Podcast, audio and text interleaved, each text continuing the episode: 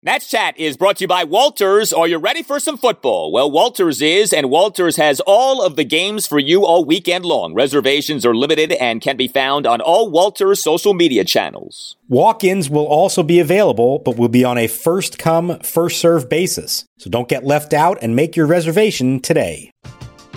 We're driven by the search for better. But when it comes to hiring, the best way to search for a candidate isn't to search at all. Don't search match with Indeed. Indeed is your matching and hiring platform with over 350 million global monthly visitors, according to Indeed data, and a matching engine that helps you find quality candidates fast. Ditch the busy work. Use Indeed for scheduling, screening, and messaging so you can connect with candidates faster. Leveraging over 140 million qualifications and preferences every day, Indeed's matching engine is constantly learning from your preferences, so the more you use Indeed, the better it gets. Join more than 3.5 million businesses worldwide that use Indeed to hire great talent fast. And listeners of this show will get a $75 sponsored job credit to get your jobs more visibility at Indeed.com slash BlueWire. Just go to Indeed.com slash BlueWire right now and support our show by saying that you heard about Indeed on this podcast. That's Indeed.com slash BlueWire. Terms and conditions apply. Need to hire? You need Indeed. Here's the set of the pitch. Swing and a miss. Struck him out. Running the fastball in on Hilliard. So Espino tied him up even though it was 88 miles an hour. Again, you throw him enough off speed. The idea is to make that 88 to 90 mile an hour fastball look that much faster. And it's worked most of the day for him. Hilliard way late on that pitch. Tying his career high with seven strikeouts, six of the Ks on fastballs, and most of them have been elevated fastballs.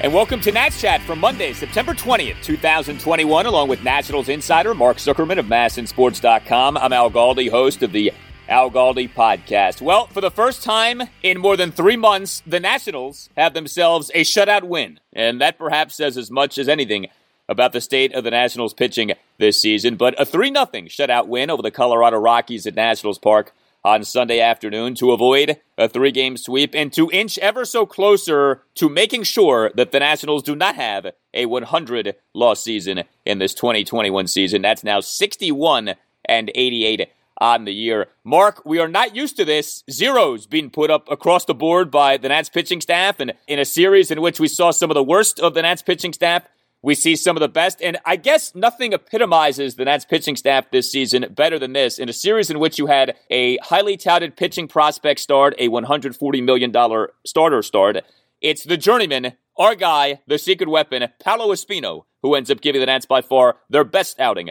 from a starting pitcher in the series. It was a great start by Paolo, and then it only took five relievers to cover the final three and the third innings. So good on them. five guys combined for uh, that would be 10 outs. But hey, scoreless kept them off the board. A couple little, little questionable moments, but it all worked out in the end. But yeah, I want to talk about Paolo because at different stages along the way this year, we kind of thought to ourselves, oh, maybe the uh, the carriage is turning back into a pumpkin here. And certainly his numbers right now aren't what they were in the first half of the year when they were just out of this world. But you know what? He's over 100 innings on the season now. He's got an ERA in the threes. And if anybody had told you that on opening day, or even on the day that he made that first emergency start for Stephen Strasburg, that you're going to get 100 innings from this guy and a sub 4 ERA, how great is that? You know, we're well past the point of being able to say that anything on a team level is going to be a positive this year. But there are some individuals that are definitely worth celebrating. And to me, he is high on the list. This has been such a pleasure to watch him all year.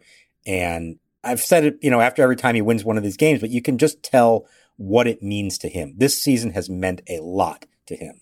Five and two thirds scoreless innings on Sunday afternoon for our guy Paolo. Seven strikeouts versus three walks. He gave up just three hits, a double and two singles. Didn't necessarily throw a lot of strikes. Wasn't necessarily pitch efficient. 52 strikes versus 39 balls on 91 pitches, but he was effective. I mean, the run prevention, it was there. You mentioned the ERA. It is down to 394 over 102 and two thirds innings this season. That covers 33 games, including 17 starts. Here's all you need to know. There are two pitchers who have an ERA under four over at least 75 innings for the Nationals this season. Those two pitchers, Max Scherzer and Paolo Espino. I mean, to me, it's, you know, six and one half dozen in the other. Scherzer and Espino, Espino and Scherzer. But those two guys, the only guys, at least 75 innings, ERA under four for the Nationals this season. That says a lot about a lot, but it is very much a credit to Paolo. Just like they all drew it up at the start of the year. This is exactly who we expected to do this for them. Hey, I'll tell you what, to me, the impressive thing in this one was the seven strikeouts. That matched a career high, and he got them early. He had chances for number eight to set a new career high and couldn't get there. But what struck me about it was six of the seven came on fastballs. And this is a guy who throws 88 to 90 with his fastball, and he's able to, to finish off hitters with it. And it's a testament to his ability to locate it where he needs to, but also, as he pointed out, because his off speed stuff is so effective and hitters are generally looking for that especially with two strikes, it allows him to then kind of sneak some fastballs in there with two strikes and catch him off guard. And all of a sudden, an 89 mile an hour heater looks a lot harder than that to some of these guys. I mean, he made some pretty good hitters look bad up there. Charlie Blackmon, Trevor Story, those were impressive head to head encounters for Espino. And afterwards, he was saying that one of the things that some, like, for example, my dad will ask me, uh, hey, what, what do you think your goals are now for the end of the season? So one of the things that I, I told him was like, I wanted to throw over 100 innings. And uh, I mean, I was able to do it. And the other one that I told him was like, I ho- hope I, I hope I can get to 100 strikeouts. So those are, I mean, things that, yeah, I, I do want it to try to get over it. So those are little things that I, I mean, talking to, I mean, close uh, people. But yeah, there is very special that I, I was able to throw over 100 innings. That that was one of my uh, one of my things that I wanted to do. You know what? He's got 90 and he's got two more starts. So he's got a real shot at that. So good on him. I, we think of him as this control artist, pitch to contact guy, but he's striking out hitters at a decent rate and is doing it despite a fastball that barely hits 90 miles an hour. Yeah, 789 strikeouts per nine innings, which, you know, these days isn't special, but by Paolo standards, that's not bad. I mean, again, like you said, he's not known to be a strikeout pitcher. So to be right around eight strikeouts per nine innings, you know, to be flirting with a strikeout per inning, that's pretty good. That's not bad at all. That plays. And, you know, as we have these conversations now about, well, what does this mean for next season? What does that mean for next season. Is it possible that Paolo Espino is securing himself a spot in the Nats rotation for next season? Is it possible that, look, we know the Nats need a lot of work when it comes to the pitching, but we also know that you're not just going to get a bunch of new pitchers across the board for next year. Like, decent number of these guys will be back, if for no other reason than they have to be back. Could it be that the Nationals can at least pencil in Paolo in the rotation for next year? Or do you not think that Mike Rizzo would approach things that way? It's a good question. I mean, he certainly has earned it more than some others who are going to be in the mix for it. The issue is going to be, you know, the pedigree of what he is and what he's supposed to be. And in a way, his versatility may be to his detriment in that, where you see a guy who you know has had success in a variety of roles. And I think, you know, in a perfect world, he would be able to do that and be a swing man and sometimes long reliever and occasional spot starter and pitch multiple innings out of the bullpen, whatever it is that you need. I that's a really valuable thing to have, as we've discussed. But it may be to his detriment because if you're Mike Rizzo and Davey Martinez trying to map this all out, you might think to yourself, okay, let's try to find five better starters and then allow Espino to be in that kind of role. But here's what I would say. There are so many unknowns going into next year. And even we can say now that going into February, that there are going to be guys in camp that you really don't know what to expect from, either because of injury or because of this year's performance. So Paolo Espino is going to be there and they're going to prepare him as though he needs to start. And it would not surprise me at all if you get to the end of March and either because others are hurt or others have not performed the way you want, they end up saying, you know what? You're in our rotation. That may not be their perfect plan. They may ideally hope that there are five better options and he's a swing man for them next year. But given how many things have to go right, it would not surprise me at all if he ends up as one of the five. Yeah, I mean, if what Davey Martinez said a few days ago is true, and that the plans for next season are healthy Strasburg and rehabbing Corbin, and once again, good luck with all that. You better have a Paolo Espino waiting in the wings. And so, yeah, maybe he's your Strasburg insurance. Maybe he's your Corbin insurance. Maybe he's just your insurance, period. He's your sixth starter. And as soon as you need a new starter for the rotation, he's the guy you go to, which is not a bad way to approach things. Paolo Espino, age 34 season. We've talked about this in the past, but understand not eligible for free agency until 2027, his age 40 season. I hope like heck he pitches until then, just so we can say, What are we going to do about Paolo? He's going into free agency. He's turning 40. How do we handle this? I can't wait for that. We built up for years to the Bryce Harper, Manny Machado free agencies. I want to start a build up now to the Paolo Espino free agency for that 2027 season. Yeah, I mean, you know, the the writers in New York are just frothing at the mouth to get him into pinstripes here someday, and we're going to get to that 2026 season. And boy, if the team's not in contention, we're going to be hearing about they may have to sell Paolo at the trade deadline, and you just hope you can get some decent prospects for him. Uh, it's going to happen. I think it's inevitable that he is the next big free agent that the Lerners are going to have to try to lock up. Maybe you make him a big offer, see if he'll take it, but chances are he's going to be tempted by free agency at age 40 and, uh, and really want to see what the market has out there for him.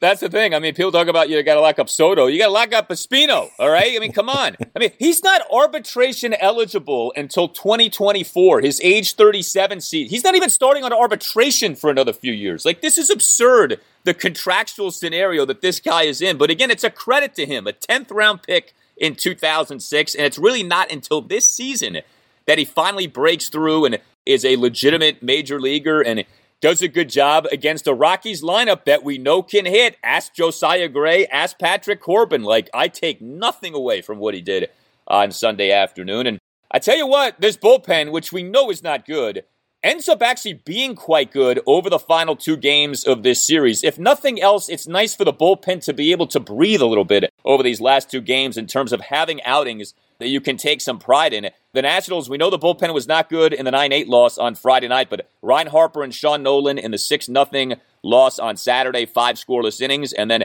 five Nats relievers in this 3 0 win on Sunday afternoon combined for three and a third scoreless innings. Austin Voth, Tanner Rainey, Mason Thompson, Andres Machado, and Kyle Finnegan. So, you know, Finnegan, I guess, is the headline guy just because he'd been so bad in each of his previous two outings. He walks the leadoff man to begin that top of the ninth inning, you say to yourself, oh gosh, here we go again. Leadoff five pitch walk of Ryan McMahon. But ultimately, you get a scoreless top of the ninth from Kyle. So good to see that. But I guess the best performance, well, I don't guess, I know the best performance of these relievers was Tanner Rainey, who looked awesome in his return to the majors. A perfect top of the seventh inning with three strikeouts. Rainey kicks and fires. Check swing, ball in the dirt. They appeal. Strike three, says the umpire David Rackley. Ruiz picks it up. He'll tag Welker. And Tanner Rainey impressively strikes out the side. Hilliard, Nunez, and Welker all strike out against Tanner Rainey in the top of the seventh inning. So the Nats recalled Rainey from AAA Rochester on Saturday. He had been at Rochester since August 1st. He ended up spending more than a month and a half at AAA. Remember, he had had a mess of a season prior to that demotion to AAA on August 1st, an ERA of 720 over 25 innings, five home runs allowed over the 25 innings at the major league level this season. I know it's one outing. You can't sit here and say Tanner Rainey's been fixed, but that's the Tanner Rainey we saw last season. He looked great in this game on Sunday. Yeah, I think that was the highlight from the bullpen performance, even more than, than Finnegan. I get it because it's the ninth inning and he had a couple blown saves, that that was an important bounce back for him. But to me, Rainey was the story there. And yeah, you can say, well, this is just one outing and don't read too much into it. But here's the interesting thing. His last three appearances in Rochester, and that's all over the last week, three perfect innings, three strikeouts in each case. So if you want to combine it all into one week, and I get that it's not the same thing when you're facing AAA hitters, but over the last week, Tanner Rainey has faced 12 batters and struck them all out. So that's not nothing. Okay. Now, I don't know what it means for his next time out, but he said that this, in his mind, felt like a continuation of what he was doing there. He really worked hard at, as he described it, syncing up his body, getting his timing right, staying back a little bit more on his leg before releasing the pitch. And you could see, I mean, the stuff was electric. He was throwing strikes, 11 of 13 pitches for strikes. That's fantastic for him. You know, you can strike out the side, but sometimes it takes you 20 pitches and you're going to a full count on everyone. No, that wasn't the case here. He was getting ahead. He was keeping it in the strike zone. He's throwing 96, 97 under control with a pretty good slider as well. I would not be surprised if we see him in a save situation before the season is over. Let's see how this all goes, but I know they would love for him to get a confidence boost going into the winter. And as much as Finnegan has had to work, and like we said the other day, for the most part, been very good, probably getting worn down here a little bit. I would not be surprised at all if they find an opportunity to give Finnegan a day off and let Rainey try to close a game.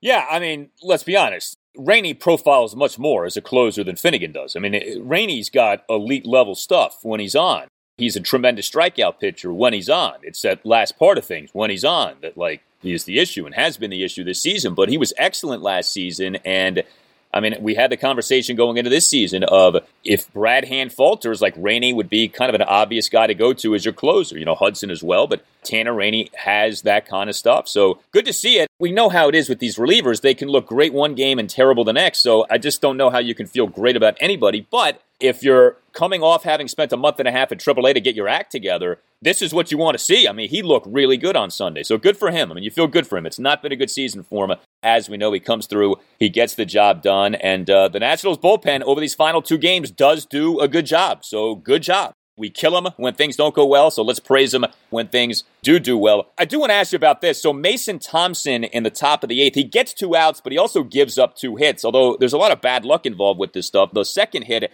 was an infield single. But the first hit, two out double by Charlie Blackmon, on which Yadiel Hernandez failed to make a running catch in shallow left center. Weird play. Nats run a shift. No infielders went out to try to get the ball. Now the pitch swung on. Blackmon hits it high in the air.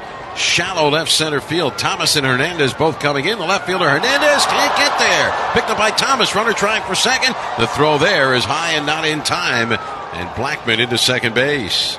But Lane Thomas, as a center fielder, didn't take charge at all and left it up to poor Yadiel, who's, you know, not exactly known as a great glove man, to try to come charging in to make the catch. You're there live, so you get a different perspective on things. What did you see on that play? Because it seemed watching it on TV, Lane Thomas should have taken charge. He's the patrolman, he's a center fielder, and he kind of left it up to Yadiel to make the play. I agree. I think in the end, based on who was there, I thought Thomas should have taken charge out of the two of them. But watching it live from high up in the press box, my first thought was, where's an infielder?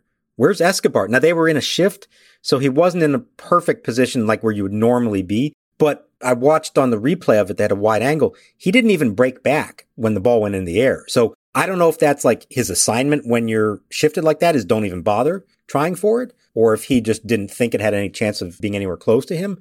But where that ball landed, that's typically where you'd see a shortstop camped underneath it, at least if he's playing semi close to his regular position. But yeah, we've seen what Yadiel Hernandez is in the outfield. We know that he's out there because he's a hitter. We've also seen the last couple days, by the way, Davey put Stevenson in for defense late. So that tells you everything you need to know about that because Davey hasn't done that a lot anywhere in the field, and that one he has done.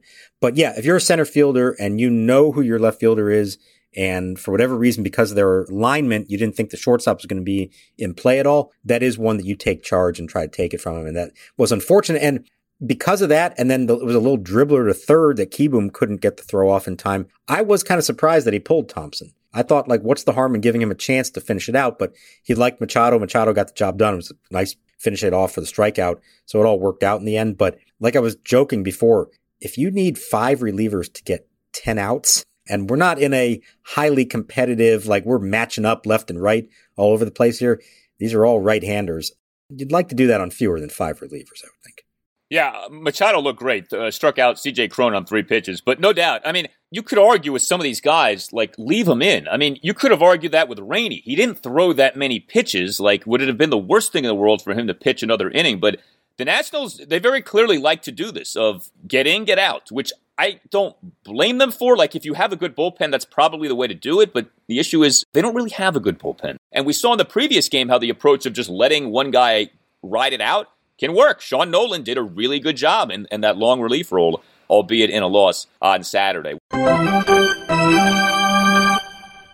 Are you a law firm partner looking for a better situation for your practice and a blockbuster contract worthy of Juan Soto? If so, you should call Mason Kalfas of Zenith Legal in Washington, D.C. Works with law firms and lawyers on finding the perfect match. No platoons just superstars. Some lawyers switch firms because of conflict, some lawyers switch firms for a better platform for their practice, and some lawyers switch firms for more money. You need the Scott Boras of legal headhunters working for you, and that's Mason. Mason will work with you to find a better fit for your practice and ultimately the best deal for you and your entire team. Call him today at 202 486 3535 or check out his website, zenithlegal.com. This is an unprecedented time in the legal market, and many top firms are looking to expand. Call Mason today. Zenith Legal also works with associates and distinguishes itself on personal service. Zenith Legal doesn't just spam resumes out to law firms. Zenith Legal talks to the right people and gets your resume in front of the decision makers who matter. Whether you are a Rainmaker partner or a mid-level associate,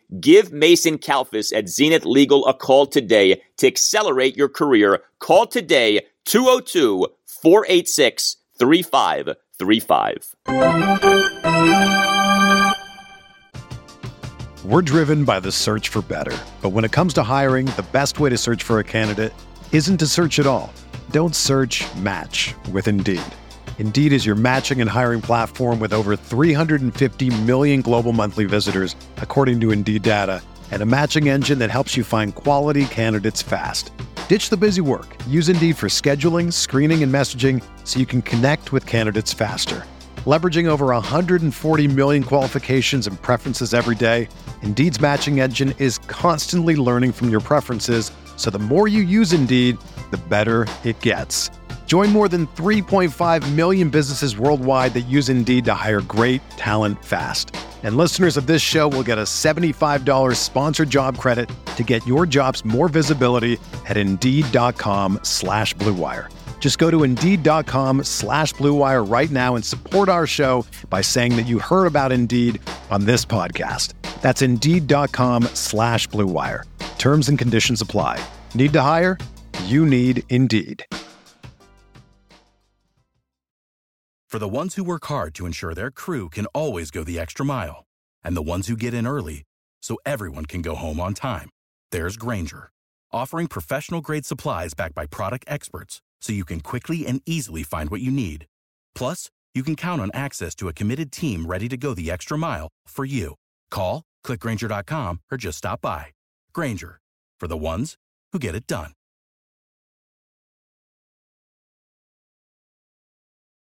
Great kicks and throws, and a swing and a long drive right center field. Soto crushes this one. Way back there it goes, and it's long, long gone.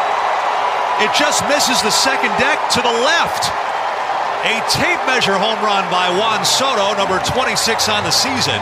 This ended up being a pretty unremarkable series for the Nationals offensively. We've had a bunch of series lately where, like, you know, a bunch of guys have done well. Didn't really have that in this series, but you did have a few guys who did quite well. And leading the list, of course, is the best hitter on the planet, Juan Soto, who only gets on base one time on Sunday afternoon. Geez, what's wrong with him? But the one time was a big time, a mammoth solo home run. Juan Soto in the bottom of the third, a two out solo shot off Rocky starting pitcher Jon Gray on a moonshot to center field for a 2 0 Nats lead. The home run going a projected 454 feet per StatCast. He's had a few of these here lately in terms of like these blasts.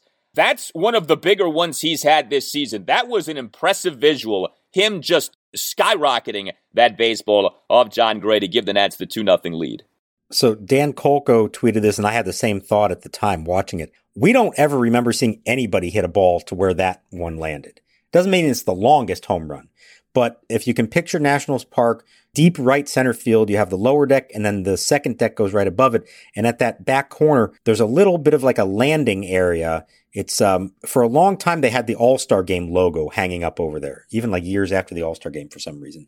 And I thought for a second the ball was actually going to reach that concourse there in that landing area. It didn't quite. It like hit one of the last rows of the stands and then came back bouncing forward. But I can't remember, Dan couldn't remember anybody hitting a ball there in a game. That is a titanic blast at 454 feet. And just, I don't know how to explain it, but just the sound, just the, the everything about it off the bat, like you didn't even have to really watch the flight of the ball. You just knew that was a really good one for him. And 26 on the year, it very briefly put him in the lead for the batting title by percentage points over Trea Turner. He's now back a point down. Turner, as we're recording, this is at 316. Soto and Bryce both at 315, but it put him in the lead at the moment.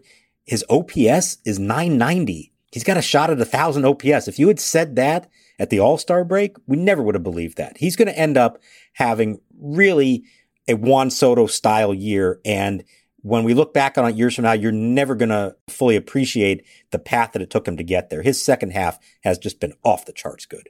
Yeah, so you mentioned the batting average, the slugging percentage for Juan Soto, 531 now on the year. The major league leading on base percentage, 459 on the year. I think it's funny that his batting average goes down with what he does on Sunday because he only goes one for four. Some might say that's an indictment of batting average as a statistic. He hits his great home run and the batting average goes down because batting average counts a bunt single the same way batting average counts a home run, but I digress. But what Juan Soto continues just to do so well. He in this series goes three for nine with a homer, a double, a single, and four walks. So he gets on base seven times over the three games, and you just continue to be impressed by him. It's one of these grooves. Look, we know he's capable of this. We've seen him do this but I don't want to ever take it for granted. Like it's it really is impressive how every game he brings it, every game he does something we end up talking about on this podcast. And even in this lost season, you know, I remember after the sell off, there was some talk of, you know, maybe Soto is uh, not disengaged, but, you know, you kind of lose some of the motivation and you're kind of down on, you know, the state of the season and the state of the franchise. And you don't get any sense like that. I mean, he, he seems to be his usual jovial self. He's obviously his usual productive self. And he's really turned it up a notch over the last, say, month or so. It's really been remarkable how he and the rest of this offense. I know this wasn't necessarily a great series, but it's all done well. Like, this has been a really good run for all these guys. So, all credit to him. And Josh Bell ends up having another productive game on Sunday and another productive series for him. Bell gets on base four times on Sunday afternoon, two for two with two singles and two walks. Josh in the Nats one run first, a two out six pitch walk, despite having been down in the count at 1.12. Bottom of the third, a two out five pitch walk. In the Nats one run six, Bell a leadoff single, and then Bell in the bottom of the eighth, a leadoff single on a one-two pitch. Does get thrown out at second base and trying to stretch the hit into a double. He gave us the uh, the patented Josh Bell slide, which is more like a, uh, a belly flop, but that's okay. Gets tagged out, but that's fine.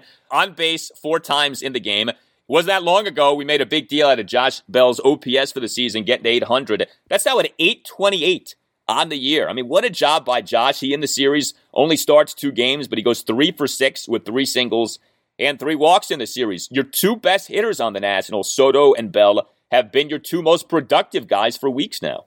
Yeah, and I think they go hand in hand. I think they have made a difference that, you know, Soto got pitched to all four at bats in this game. And at least some of that I have to believe is that there's some respect for Josh Bell hitting behind him. You're not just going to give Juan Soto free passes. Now, obviously, if he comes up with runners on second and third and two outs, yeah, you're going to intentionally walk him. But there were none of those like, oh, hey, we're just not going to let Juan Soto beat us no matter what. We're going to pitch around him and take our chances with Josh Bell. No, that didn't happen at all here. And I think in part it's because of what Bell has become. And we just talked about Soto's season numbers. Okay, Bell, he's now at 259 average, so almost up to 260, 339 on base, so almost 340, 489 slugging. He could very easily, before this is all said and done, finish with 260, 340, and 500. And I think everybody would absolutely take that from you. And the other stat I just noticed as I'm looking through his stat line, he's got 91 strikeouts on the year. And that's honestly, for a guy like him, that's not that high of a total. If he ends up like right around 100 strikeouts for what we picture like this big free swinging slugger, that's not a high total in today's game in 2021. That's not bad at all. Again, the numbers at the end are going to make you think that he had a very consistent, good quality season. You're never going to realize how it started to get to this finish point. Yeah, the Nationals actually aren't that bad in terms of guys who strike out a lot, especially since trading away Kyle Schwarber. Like, he was a big strikeout guy. I mean, Victor Robles was a big strikeout guy, but he's obviously not with the team at the major league level at this point. Zimmerman has struck out a decent amount, but otherwise, the Nats are pretty good at having guys who don't strike out all that much. And I think Josh Bell largely fits into that mold. Luis Garcia did not have a big series, but he did have a big hit in the game on Sunday afternoon. Uh, RBI single. Garcia and the Nats one run six, a two out RBI single to right field for a 3 0 Nats lead. I know you've noted this. Garcia really is just destroying left handed pitching. And this is kind of funny because the Rockies brought in a lefty reliever, Lucas Gilbreath. So he just comes into the game, faces Garcia. I don't know, maybe somebody needs to tell Bud Black about the Luis Garcia splits. Luis Garcia gets that single. He now this season has an OPS of 909 versus lefties as compared to an OPS of 573 versus righties. Like Luis Garcia is an entirely different hitter against left-handed pitching as compared to against right-handed pitching. He's hitting 346 now off of them, slugging 538. That's remarkable for a 21 year old left handed hitter. And like we've mentioned before, he was doing this at AAA. So this isn't just out of the blue here. at the big league level. And I think some of it is he bats with a little bit of an open stance and he really is good at turning on an inside pitch and driving it to right field. For the moment, pitchers are approaching him that way. And you would think eventually they're going to start feeding him away, away, away. And his only hope is to now do what Juan Soto does, and that's drive the ball to the opposite field. So we haven't seen him need to do a lot of that. But for now, if he's able to take advantage of those inside pitches and turn on them as a left-handed hitter, that's fantastic. They just got to get him now going against righties, and you may have something here. But you know, the more you watch him play, the more you think to yourself, there's something there. Like we can see that there is some real talent there. It's just a matter of putting it all together, gaining a little more experience, because again, he's only 21 and he really didn't even play that long in the minor leagues because he was hurt one year. He's very raw. And to be in the spot that he's in, I think he's done a pretty good job. You want to see more consistency, obviously. You want to see him start to hit right-handed hitters. You want to see defense a little bit better on a day in and day out basis. But there is something there. I don't know what he's going to end up becoming, but there's enough there that makes you say you want to keep seeing more of him as opposed to some of the others who I think we're starting to maybe sense that there's not as much there as we hoped there would be. Well, and that may be a segue to what I was going to get to next, or maybe it's just a giant coincidence, but Carter Kieboom is back to really scuffling. Carter Kieboom on Sunday afternoon had a rough day at the plate, so he ends up going in the game 0 for 4 with two strikeouts and leaves six men on base. Carter in the series, I mean, he remains an at everyday third baseman. He was an at starting third baseman in all three games in the series. He goes 1 for 12 with a single. Carter's OPS for the season has declined by 122 points since the start of games on September 5th. His OPS has plummeted big time this month. This has not been a good month of September for Carter. Now, he did make a nice defensive play in the game on Sunday. We beat him up when he struggles defensively, so I do want to give him credit for this. And the pitch. Swing and a tapper up the third base line. Fair ball fielded by Kieboom charging in, throws on the run. Out is the call at first. Good play by Kieboom. For the second out in the top of the eighth, a Brendan Rodgers grounder. Kieboom did a nice job of charging in, making the scoop, and then delivering the strong throw to first base. And Josh Bell, I credit him too. He made a nice stretch for the out. But, you know, Carter Kieboom is supposed to be a plus hitter. And for a while, we were seeing signs that he was maybe coming around, but he's back to being the Carter Kieboom we've seen too often at the major league level so far in his career. Yeah, look, he's got, and by the way, I, I knew what I was doing there. I knew how to get that segue. We've done enough. We've done 149 shows now. I know what I'm doing here, Al. Come on, give me a little credit. He's up to 372 big league plate appearances now, spread out over three seasons, most of them obviously this year. And his total numbers over that are a 201 batting average, 306 on base, and 292 slugging percentage. The numbers are a little bit better this year, but not a lot. And while there have been some moments here and there that we thought, okay, we're starting to see some evidence of this, taken in, in its entirety, we really aren't seeing a lot. And yeah, 372 plate appearances, that's not enough to say you absolutely know what somebody is or isn't. I'm not saying you give up on him, but we have more of a body of work on him than we do of Luis Garcia. And that is a little bit more concerning to me that at this point, there's been more bad from Kieboom than good. And at some point, you're going to look at this and say, okay, is he really the answer here or not? Now, I don't know that they're in a position with all the other needs they have to say, we're going to go find another third baseman this winter. And they may just say, hey, we're giving him another year and the position that we're in rebuilding, there's no reason not to keep putting him out there. But one of these days, he's got to start to put things together enough that you can say, okay, we see where this is going. We see development. We see him becoming a long term piece of the puzzle here. And unfortunately, to this point, those have been way too few and far between to believe that it's going to happen. You can always email the Nats Chat Podcast, natschatpodcast at gmail.com. Brian McLaughlin wrote us after filling the desperate need for pitching. Well, that's debatable whether they filled it, but I get what you're saying. Looks like third base needs to be a priority, and he outlined some of the numbers that you just laid out about Carter Kieboom. I mean, with Kieboom, I give the Nats credit. They have done the thing with him that, you know, I wanted them to do with Victor Robles and they didn't do.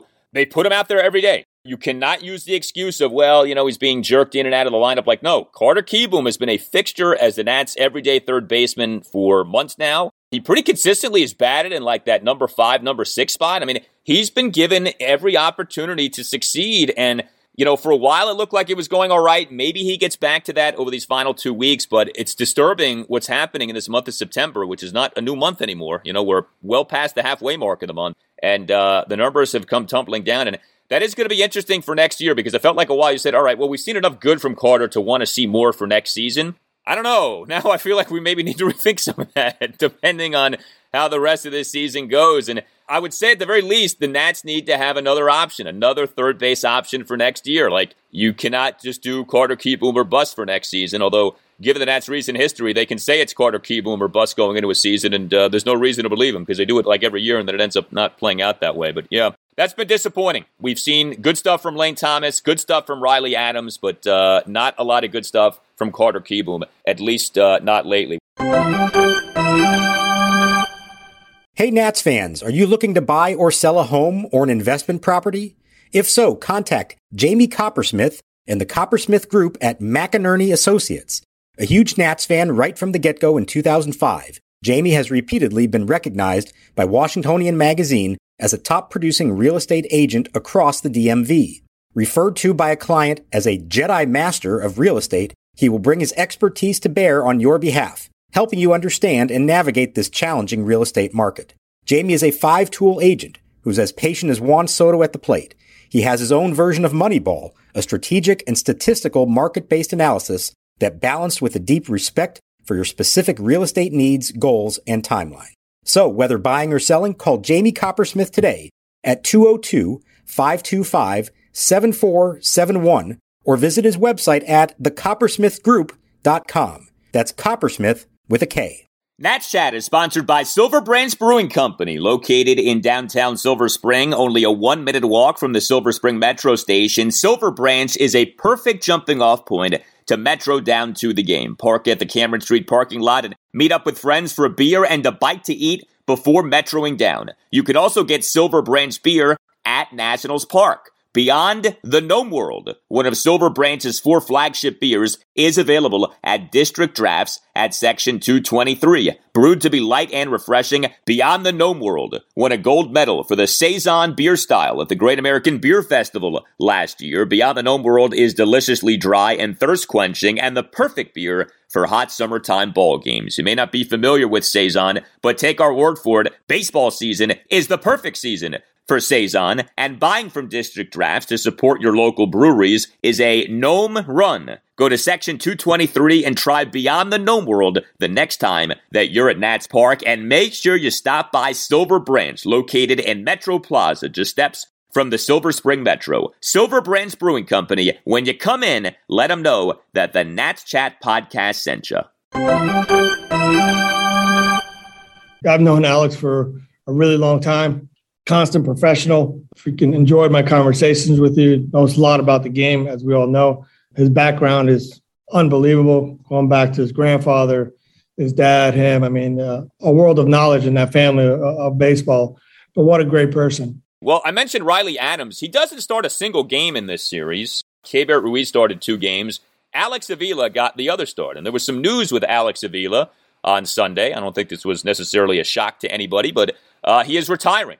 Alex Avila in a pregame press conference making the announcement he'll be retiring at the end of the season. This is his age 34 season. Of course, his only season with the Nationals. You know, I think, like we've talked about with Ryan Zimmerman, if you're Alex Avila, you really don't have to hang your head in shame. I, I think Alex, in very limited playing time, I'll grant you that this season, has actually done a pretty good job. 347 on base percentage. He's got a defensive wins above replacement of 0.7. When Yan Gomes is here, we talked about a lot how Gomes and Avila were so good at throwing out runners trying to steal. I mean, obviously the Nats parked Avila on the 10 day injured list for months with the uh, bilateral calf strains off that wonderful second base experiment back in July against the Dodgers. But, you know, in limited action, he's done a nice job. And given that his dad runs the Detroit Tigers, I'm sure Alex can have a number of options in, in a post playing career. But it sounded like from what he said to you guys, he very much wants to stay in the game of baseball. Yeah, he's not going anywhere. and even so much so that he wants to be in baseball next year. Like he wants to take the winter, be with his family and enjoy that. But he said he doesn't want to sit around for a whole year out of the game and then try to work his way back in. Now it comes from a baseball family. It starts with his father, Al, longtime GM of the Tigers, but he's got other relatives. It goes back to his grandfather. Tommy Lasorda was his godfather. If you didn't know that, baseball's in his blood. And he's very much at peace with this decision. He didn't just come to this conclusion. He said he decided several months ago and in fact decided before the bilateral calf strains, in case you were wondering if that's what pushed him over the edge. He already knew prior to that. And he just decided he wanted to announce it now as we got closer to the finish line. But this guy had a nice career. And I don't know enough people know that around here because we only saw him here at the very tail end of it. But 13 seasons, he was an all star. He reached the playoffs six times. He was a silver slugger. He got MVP votes one year.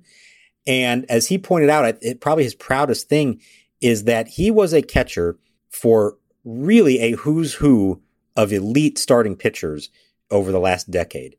Max Scherzer, Justin Verlander, David Price, Jon Lester, Jake Arrieta when he was with the Cubs. Obviously now Max Scherzer, Stephen Strasburg for a little bit this year. Patrick Corbin, both in Arizona when he was good, and then and then this year here, just as a guy who caught in the World Series. Paolo Espino, of course, as Tim Shovers points out to me. I mean, that might be number one on the list.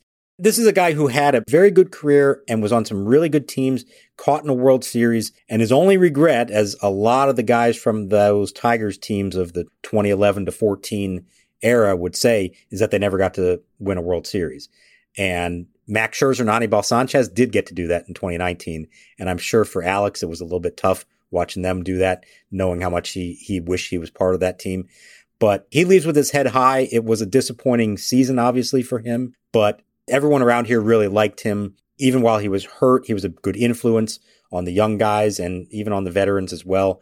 And um, there's no doubt he's going to be in baseball for a long time in some capacity.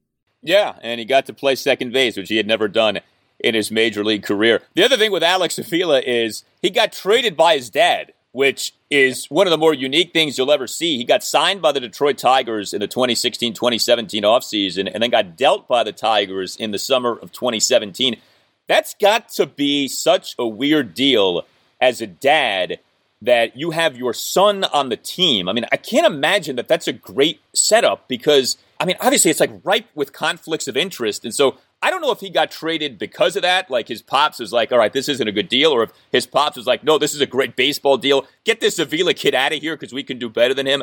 But that is really funny that his dad traded him in the summer of 2017 and I brought it up to him today and he laughed. He said he thought personally that that's the best trade his dad ever made. and, and, and, and, I don't think he was entirely joking. I think he actually felt it was, it was a smart move. And as tough as that would have to be, that maybe, and I believe this, so it was July 31st, 2017.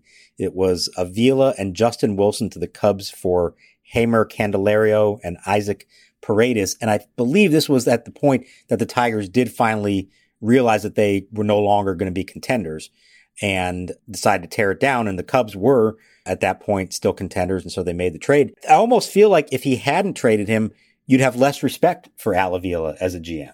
Because if you're really going to do the job the right way, you can't play favorites. You can't say, oh, well, my son's on the team. I don't want to trade him. No, that was the smart baseball move to make. And I think Alex appreciated and respected him for it. I just want to know, I didn't ask him this part, like, was he in on the conversations all along?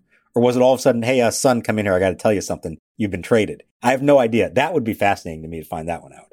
Well, and what if Alex had stayed on the Tigers for a while and you have to negotiate a contract with him? I mean, how, how would that have gone? That as a as a GM, you're negotiating with your son's agent? Like, I don't know. That just does not seem that does not seem like a healthy situation. So probably for the best that that happened. But yeah, I would think too, if Alex wants, he could even get into broadcasting. He's a pretty good talker, smart guy. You know, most of these catchers, you know, very cerebral, like so they think the game through in a way that maybe others do not. So, you know, he's, he's going to have a lot of options, whatever he wants to do, you would think. Yeah, if he does do that, I agree he'd be good at it. He's going to have to pick up the pace a little. He's a very slow talker. Bit of a slow talker, Al. As long as he's not a close talker. Better than a close talker and better than a low talker. Or else next thing you know, his broadcast partner's wearing a puffy shirt on the air. Then you got a real problem. Why are you wearing this now? Why am I wearing it now? I'll tell you why I'm wearing it now. Because the low talker asked me to, that's why. And I said yes. Do you know why? Because I couldn't hear her. When did she when did she ask you this? When we were at dinner when Kramer went to the bathroom. I didn't hear anything. No, of course not! Nobody hears anything when this woman speaks!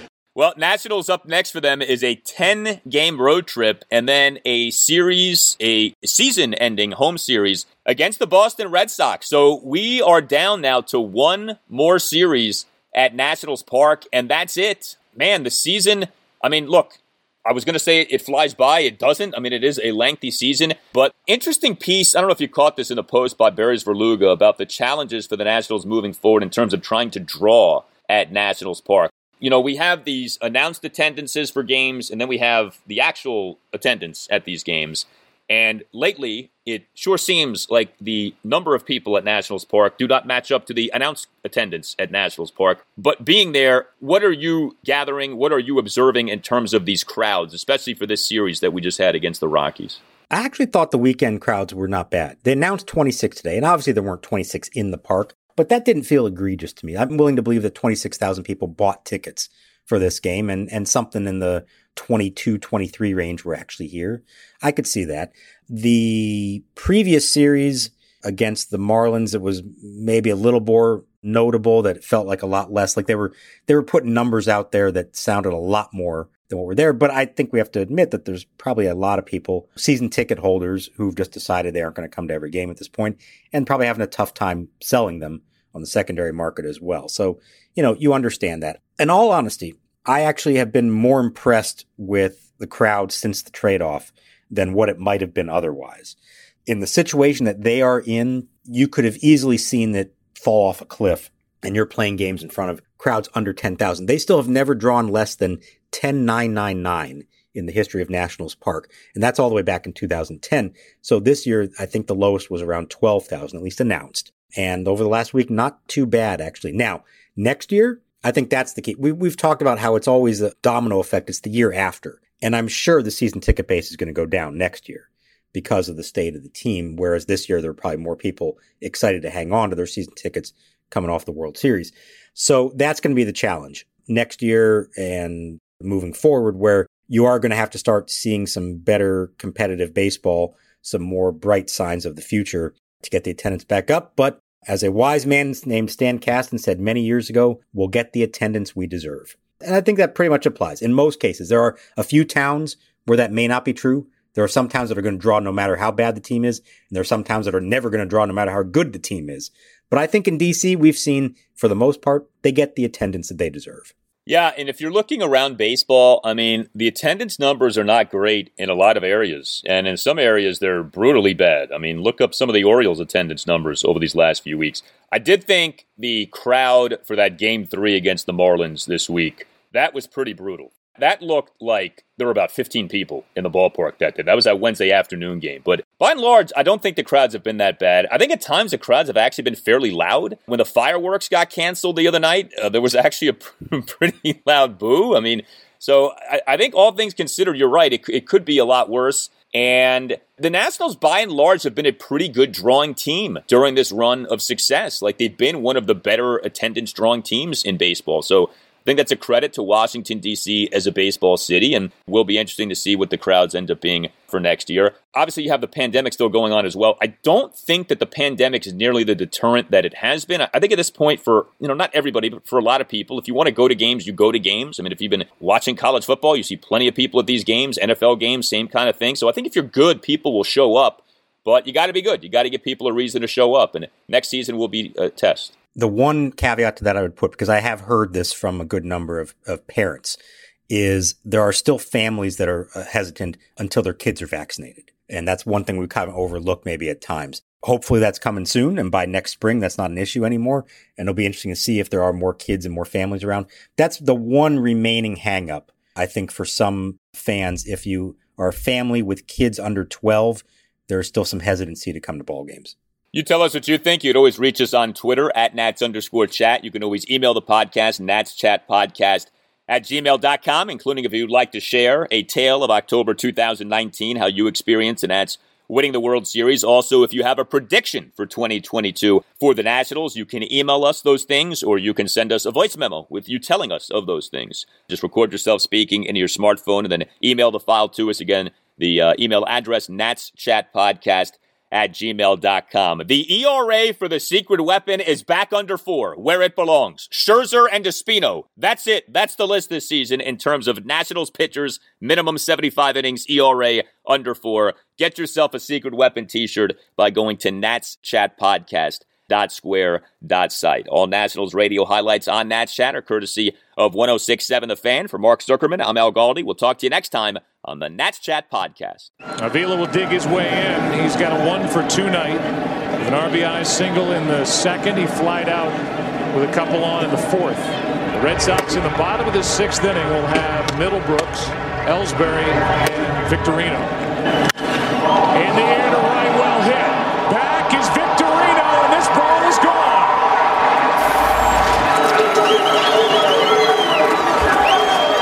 It's a and